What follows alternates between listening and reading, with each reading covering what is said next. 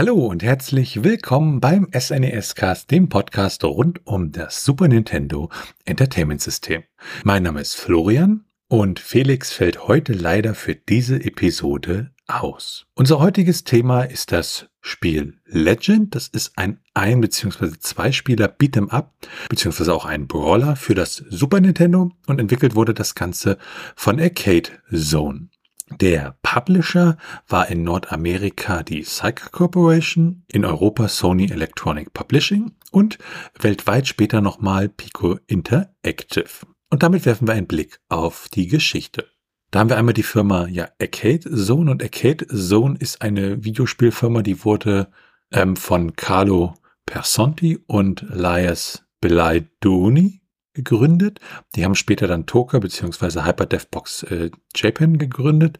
Das war praktisch ihre erste Firma, die sie zusammen gegründet haben. Die hat dann 1995 äh, wurde die wieder dann aufgegeben bzw. dann ja rückabgewickelt. Und sie haben dann weitere Titel veröffentlicht, nämlich einmal Iron Commando und sie haben auch Nightmare Busters entwickelt, was allerdings dann eingestellt wurde und erst später 2013 nochmal veröffentlicht wurde. Dann haben wir die Psycha Corporation, das ist ein japanischer Publisher und äh, die haben einige Spiele fürs Famicom und das Super Famicom äh, gepublished, unter anderem Déjà-vu, Turrican und Trollers. Und Sony Electronic Publishing, die das in Europa gemacht haben, äh, die sind sozusagen ein Geschäftsbereich von äh, ja, Sony Computer Entertainment, was 93 von Sony dann ins Leben gerufen wurde, um halt diesen ganzen Markt für Konsolenspiele sinnvoller hier zu bespielen.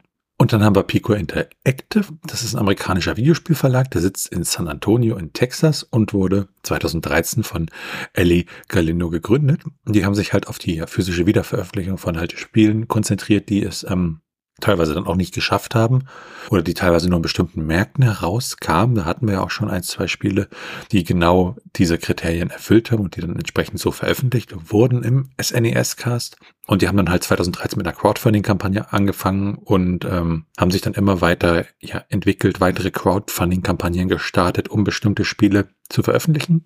Und sie haben halt bis 2018 dann auch sehr viel ja, Intellectual Property, wie man so schön sagt, zusammengekauft, also bestimmte Spiele und Dinge, und haben dann zum Beispiel auch ähm, das, äh, ja, die Portierung von äh, 40 Wings äh, finanziert fürs Nintendo 64 und war dann sozusagen das erste neue Spiel fürs Nintendo 64. Und damit kommen wir dann zur Entwicklungsgeschichte des Spiels. Äh, Carlo Personti hat ja für unterschiedliche Unternehmen gearbeitet, zum Beispiel für Lois Cells, ähm, Titus Interactive und war da ja hauptsächlich freiberuflicher Grafikdesigner. Und bei Lias Belaiduni der war hauptsächlich für Rennspiele, äh, für die Amstrad Heimcomputer zuständig und hatte für das NES entwickelt. Und er ist auch so, ja, einer, der halt, ja, so handlungsorientierte Titel eigentlich ziemlich toll fand. Aber Titus war halt damals, wo er gearbeitet hat, nicht daran interessiert. Und so haben sie halt ihre eigene Firma gegründet, Arcade Zone. Und sie wollten halt dann ein Beat'em-up-Spiel entwickeln. Äh, die waren nämlich damals so in den 90er Jahren in Europa und Nordamerika nicht so weit äh, verbreitet und sie haben sich dann so ein bisschen inspirieren lassen von Capcom und Sega und so Titeln wie Golden Axe oder Knights of the Round. Und sie haben dann auch mal später erklärt, ja, sie wollten halt das Spiel entwickeln, was sie eigentlich selbst spielen wollen. Und sie haben das relativ schnell entwickelt, innerhalb von zwei bis drei Monaten. Ähm, und es war, steckt halt auch viel Leidenschaft drin, aber es war natürlich auch dann sehr ja, turbulent, äh, relativ schnell. Und äh, für Personti war es auch das erste Mal, dass er dann sozusagen als Programmierer äh, ja fungierte. Ähm, sie hatten auch keine ja, Zugang zu irgendwelchen Nintendo-Entwicklungskits. Sie hatten keine weitere finanzielle Unterstützung und haben das Spiel wirklich von Grund auf neu entwickelt. Und mit dabei war auch Gabriel Gurry, der war allerdings nicht an der Entwicklung selbst beteiligt, sondern mehr so für die geschäftlichen Aspekte zuständig. Elias Belaidouni hat dann die Hintergründe und Charaktere in äh, Deluxe Paint auf dem Amiga gemacht und die wurden dann von Personti auf den PC übertragen und der hat sich dann um die ganze Hardware und G Geschichte gekümmert. Als das Spiel dann sozusagen fertig war in der Entwicklung, haben sie das Spiel auf der CES präsentiert, also der Consumer Electronics Show. Damals auch eine sehr, sehr große Veranstaltung und schlussendlich das dann entsprechend ja in Richtung Veröffentlichung hineingepackt. Wenn wir uns dann das Team anschauen, in den Credits haben wir 19 Leute drin, da sind aber sozusagen 17 davon ja Danksagung und ähm, haben halt die beiden Hauptentwickler Carlo Personti und Lais Belaidouni drin. Ähm, Lais Bela Uni war dann zuständig für Background und Animation, während Carlo Perconti halt Music und Soundeffects gemacht hat. Veröffentlicht wurde das Ganze dann schließlich in Nordamerika im April 1994, ähm, in Europa am 24. Dezember, also wirklich passend zu Weihnachten. Und in Japan hat man es nicht veröffentlicht, weil man da einfach keinen ja, Kontakt in die Region so wirklich hatte. Und damit schauen wir uns das Setting an.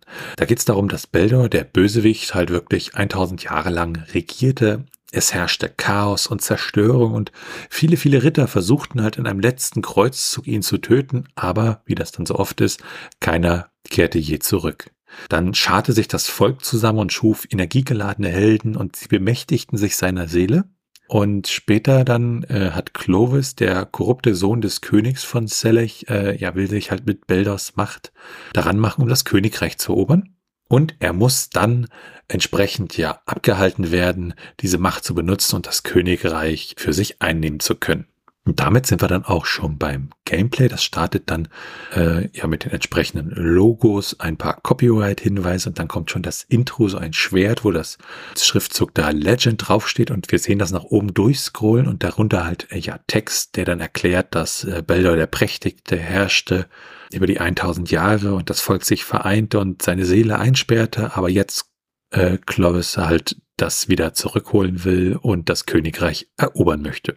Wenn das dann sozusagen durch ist oder wir das entsprechend mit der Taste abgebrochen haben, kommt das Menü. Da können wir dann einstellen, ob wir den Ein- oder Zwei-Spieler-Modus haben möchten und wir können in die Option gehen. In den Optionen können wir das Level einstellen, also ob wir Easy, Medium oder Hard spielen möchten.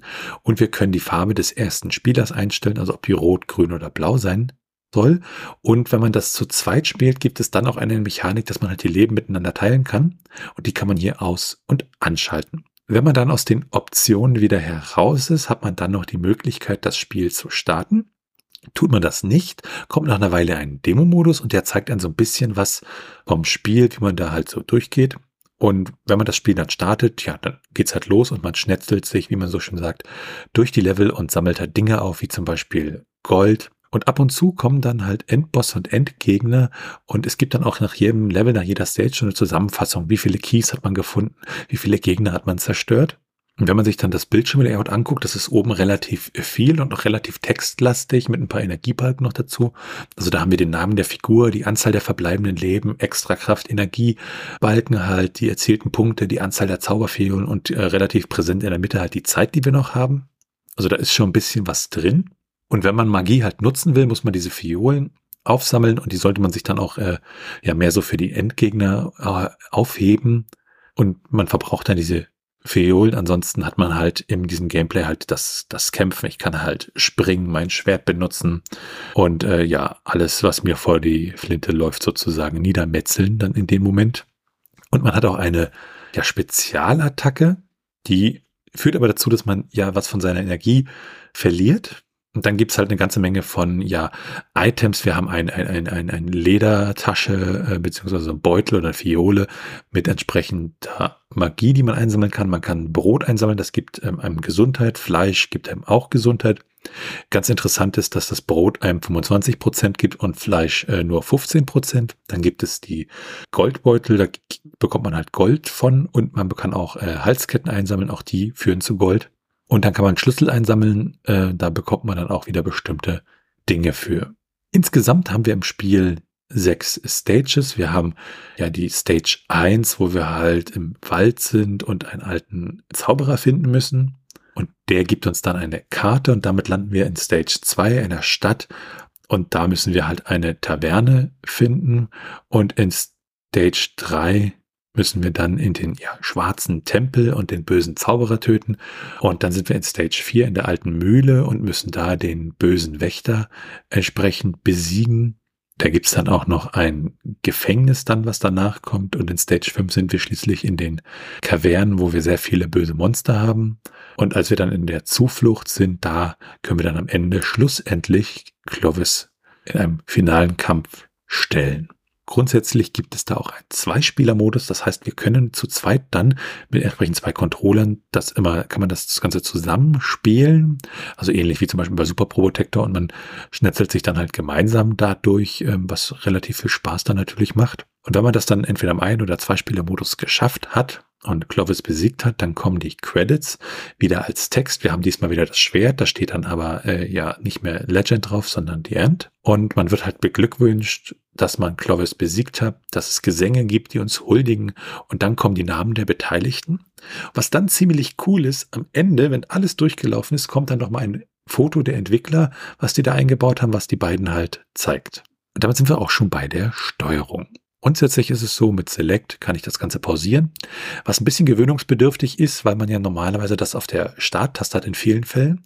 Mit Y kann ich meine Waffe benutzen, also angreifen. Mit B kann ich springen und mit X kann ich meinen Spezialmove halt ausführen. A ist dann dafür da, um Zaubersprüche ja loszulassen. Und äh, wenn ich mich nach links und rechts bewege, habe ich halt noch mein Schild. Und dann hat man noch die L- und R-Tasten zum Blocken. Damit sind wir dann bei der Grafik und dem Sound. Es ist erstmal ein relativ ja, simples Spiel an sich, aber die Grafik ist, auch wenn man sich auf die ROM-Größe nachher mal anschaut, relativ schön. Die Charaktere sind äh, ziemlich groß. Es ist alles ein bisschen pixelig, aber wenn man auch mal berücksichtigt, was die Teamgröße war, dann ist das äh, trotzdem schon mal eine sehr schöne und ansehnliche Leistung. Das gleiche gilt auch für die Musik, die ist dann von Carlo Perconti und der hat halt die Musik ziemlich cool gemacht. Wir haben da zehn Titel drin, äh, beziehungsweise auch ein paar kleinere Soundeffekte. Und die Titel sind so von 30 Sekunden fürs Intro bis dann wirklich äh, 2 Minuten 50 für das äh, City-Theme. Und äh, wir haben auch zwei äh, Boss-Musiken da drin. Das ist dann so halt das, was die Musik da liefert. Und man kann grundsätzlich sagen, also es ist schon ein, ja, durchaus angenehmes Spiel, was es die optische Aufmachung angeht und auch die Musik ist da wirklich sehr, sehr schön. Vor allem, wenn man das dann nochmal in Bezug nimmt, wir haben da halt wirklich nur zwei Leute, die das entwickelt haben. Damit kommen wir dann zur Strategie. Wir haben im Spiel unterschiedlichste Gegner, die zum Beispiel die äh, ja, grünen Gegner mit dem Speer, das sind die einfachsten. Da muss man einfach oft genug draufhauen, dann sind die weg. Und äh, ansonsten gibt es da auch Bogenschützen, es gibt Magier, der dann entsprechende Bälle wirft und man muss dann halt immer gucken, äh, wie man die besiegt. Manche brauchen mehr Treffer, manche brauchen weniger Treffer. Es gibt zum Beispiel auch den, den, den grünen Axtmann, der ist wirklich relativ schwierig, der braucht dann zehn Treffer, bis er dann umfällt. Und dann hat man natürlich neben den normalen Gegnern auch ja Endgegner. Also wir haben zum Beispiel einen Zwischenboss in der ersten Stage, den man relativ einfach noch hinbekommt. Und äh, es gibt halt relativ viele Bosse. Wir haben in der zweiten Stage einen, in der dritten Stage, in der vierten Stage. Ähm, da in der vierten Stage haben wir auch wieder einen kleinen Mini-Boss. Und das zieht sich halt wirklich so durch. Ähm, strategisch gesehen kann man da natürlich immer, ja, sollte man da relativ sinnvoll rangehen, dass man halt ähm, ja möglichst wenig getroffen äh, wird oder Angriffe entsprechend abblockt.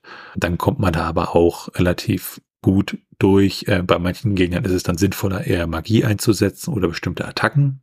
Und grundsätzlich, äh, ja, muss man halt ein bisschen aufpassen, dass man die Items sinnvoll einsammelt, dass man seine äh, Spezialattacken nur dann nutzt bei den schwierigen Endbossen halt. Und damit sind wir dann auch schon bei den Cheats.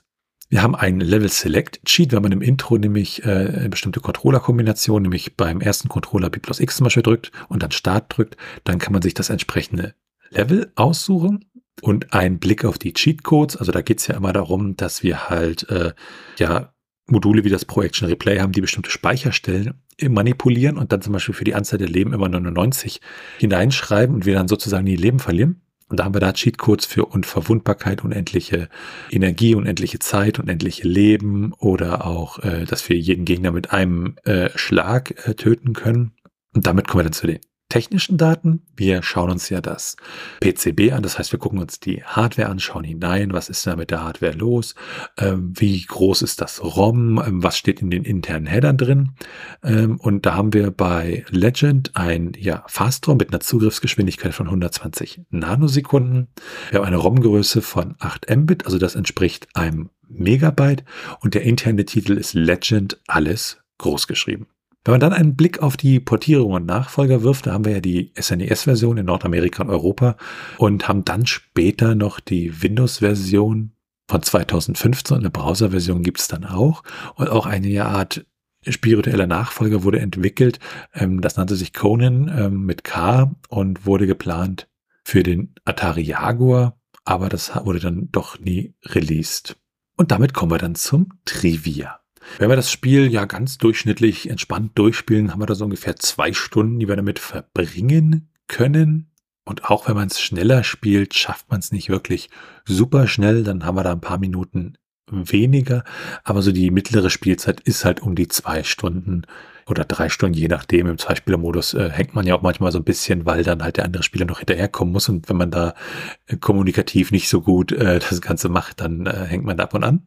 Und wenn wir einen Blick auf die Preise werfen, dann bekommen wir das Modul in Deutschland komplett in Box für ungefähr 90 Euro, lose für ungefähr 10 Euro. In den USA ist das wesentlich teurer, da bekommen wir das Ganze lose für um die 100 Dollar und der komplette Boxpreis liegt bei ungefähr 400 Dollar. Es sind keine Verkaufszahlen für das Spiel bekannt, aber einer der Entwickler sagte, dass sich das Spiel relativ gut verkauft hat. Wenn wir ins ROM selbst hineinschauen, dann haben wir da auch noch einen kleinen Developer-Credit. Da steht dann Carlo Perconti Production drin. Damit ein Blick auf die ROM-Hacks. Also bei ROM-Hacks geht es ja auch darum, ein Spiel zu verändern oder entsprechend ähm, ja, neue Strecken bei Super Mario Kart zum Beispiel hinzuzufügen. Und auch Übersetzungen gehören zu den ROM-Hacks. Und da haben wir für Legend zwei Übersetzungen. Einmal ins Spanische und einmal ins Deutsche. Die spanische Übersetzung ist dabei aus dem Jahr 2017 und die deutsche Übersetzung aus dem Jahr 2001. Dann ein Blick auf die Retro-Achievements. Also Achievements an sich kennen wir von Plattformen wie Steam und Co. Ähm, das sind so kleine Errungenschaften, die wir da ja bekommen können, wenn wir zum Beispiel bestimmte Sachen im Spiel schaffen. Auf den alten Spielen wie dem Super Nintendo gab es das natürlich nicht, aber mit dem Projekt Retro Achievements wird versucht, das nachzuholen. Da werden entsprechende Achievements definiert und spezielle Emulatoren können die dann auswerten.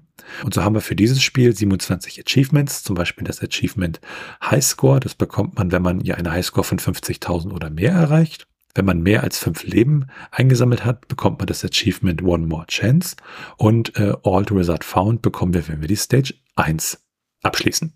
Dann sind wir bei den Speedruns. Ähm, bei den Speedruns ist es ja so, da geht es ja immer darum, äh, ein Spiel möglichst schnell durchzubekommen. Da hatten wir jetzt ja auch eine Episode mal, wo wir uns mit Speedruns ein bisschen genauer auseinandergesetzt haben. Und bei Legend ist es dann halt so, da haben wir ja unterschiedliche, ja, Kategorien. Wir haben nämlich für jede Spieler, also ein und zwei Spieler, und da gibt es jeweils in den Kategorien Easy, Medium, Hard.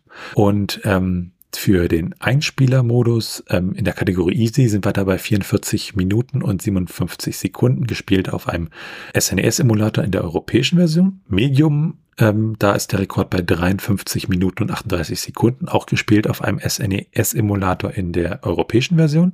Und für den Hard-Modus haben wir das Ganze bei 56 Minuten und 59 Sekunden auch gespielt auf einem SNES-Emulator in der europäischen Version. Und wenn man sich dann die Zweispieler-Modi anguckt, da liegt der erste Platz bei Easy bei 52 Minuten 27 Sekunden, bei Medium bei 49 Minuten und 11 Sekunden, und bei Hard bei 49 Minuten und 39 Sekunden. Easy und Medium wurden dabei ähm, auf einem richtigen SNES e gespielt mit der europäischen Version und die Hard-Variante, da wurde dann der entsprechende Emulator für benutzt. Damit sind wir dann beim Handbuch. In der EU-Version ist das Ganze mehrsprachig.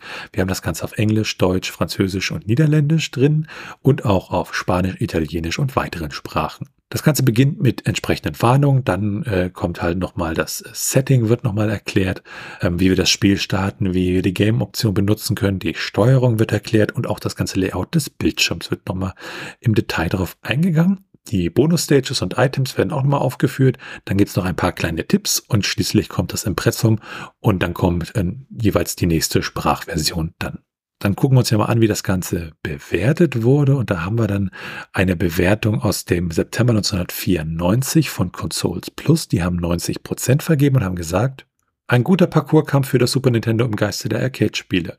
Sie sind selten, vor allem in dieser Qualität. Game Players hat dann im Dezember 1993 80% vergeben und hat gesagt, Two heroes try to keep an evil leader from taking over their land. Wow, sounds like an RPG to us.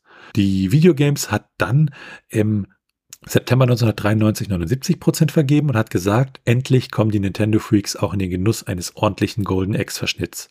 Obwohl er die Skelette und Neandertaler mit relativ wenig Schlagkombination behagt, macht es aufgrund der atmosphärischen Grafik und dem besonders bei Endgegnern fetzigen Sound großen Spaß. Zu bemängeln ist allerdings, dass die Levels sich teilweise schier endlos lang hinziehen und dieselben Gegner dutzendweise hintereinander auftauchen. Auch gibt es keine Rücksetzpunkte und Passwörter, so dass ihr immer am Anfang der umfangreichen Levels starten müsst, nachdem ihr die Radieschen von unten betrachtet habt. Die Playtime hat im August 1994 75% vergeben und hat gesagt, wurden die letzten Capcom und Sunsoft-Widersacher noch recht uninspiriert in Szene gesetzt, besinnt sich wenigstens Zeiger altehrwürdiger Spieletugenden und zaubert ein richtiges Fantasy-Flair aus eurem SNES. Technisch voll auf der Höhe gibt es spielerisch bis auf ein paar kleine Mankos fast nichts an Legend zu rütteln. Die Megafan hat 75% vergeben im August 1994 und hat gesagt, Psychers Antwort auf die Capcom und Sonsoft Prügeleien der Neuzeit braucht sich wirklich nicht vor der Konkurrenz zu verstecken.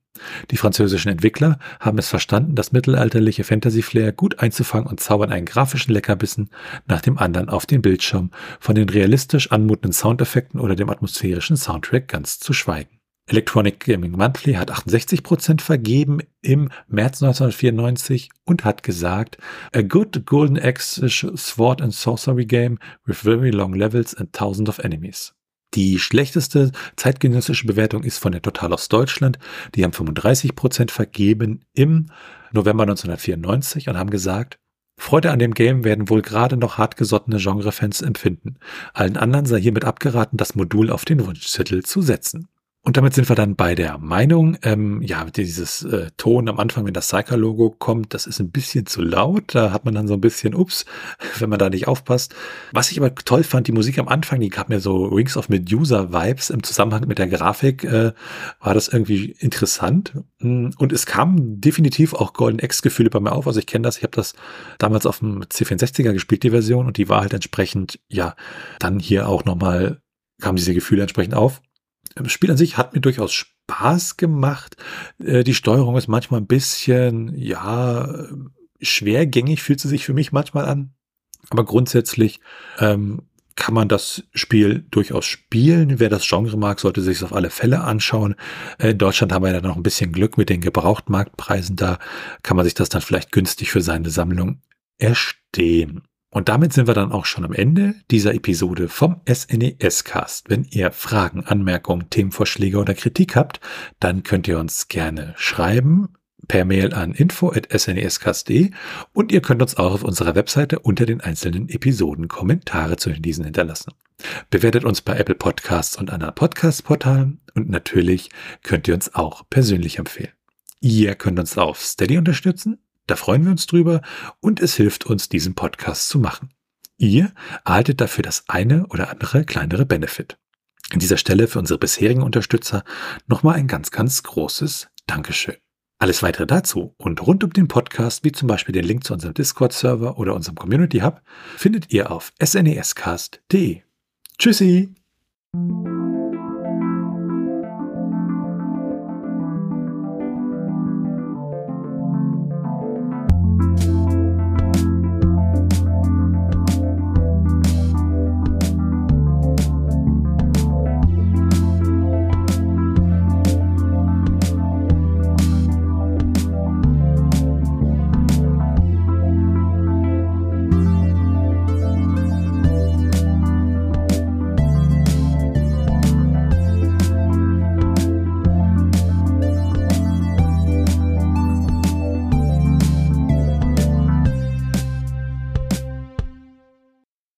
Produktion von Tone Age. T1H.net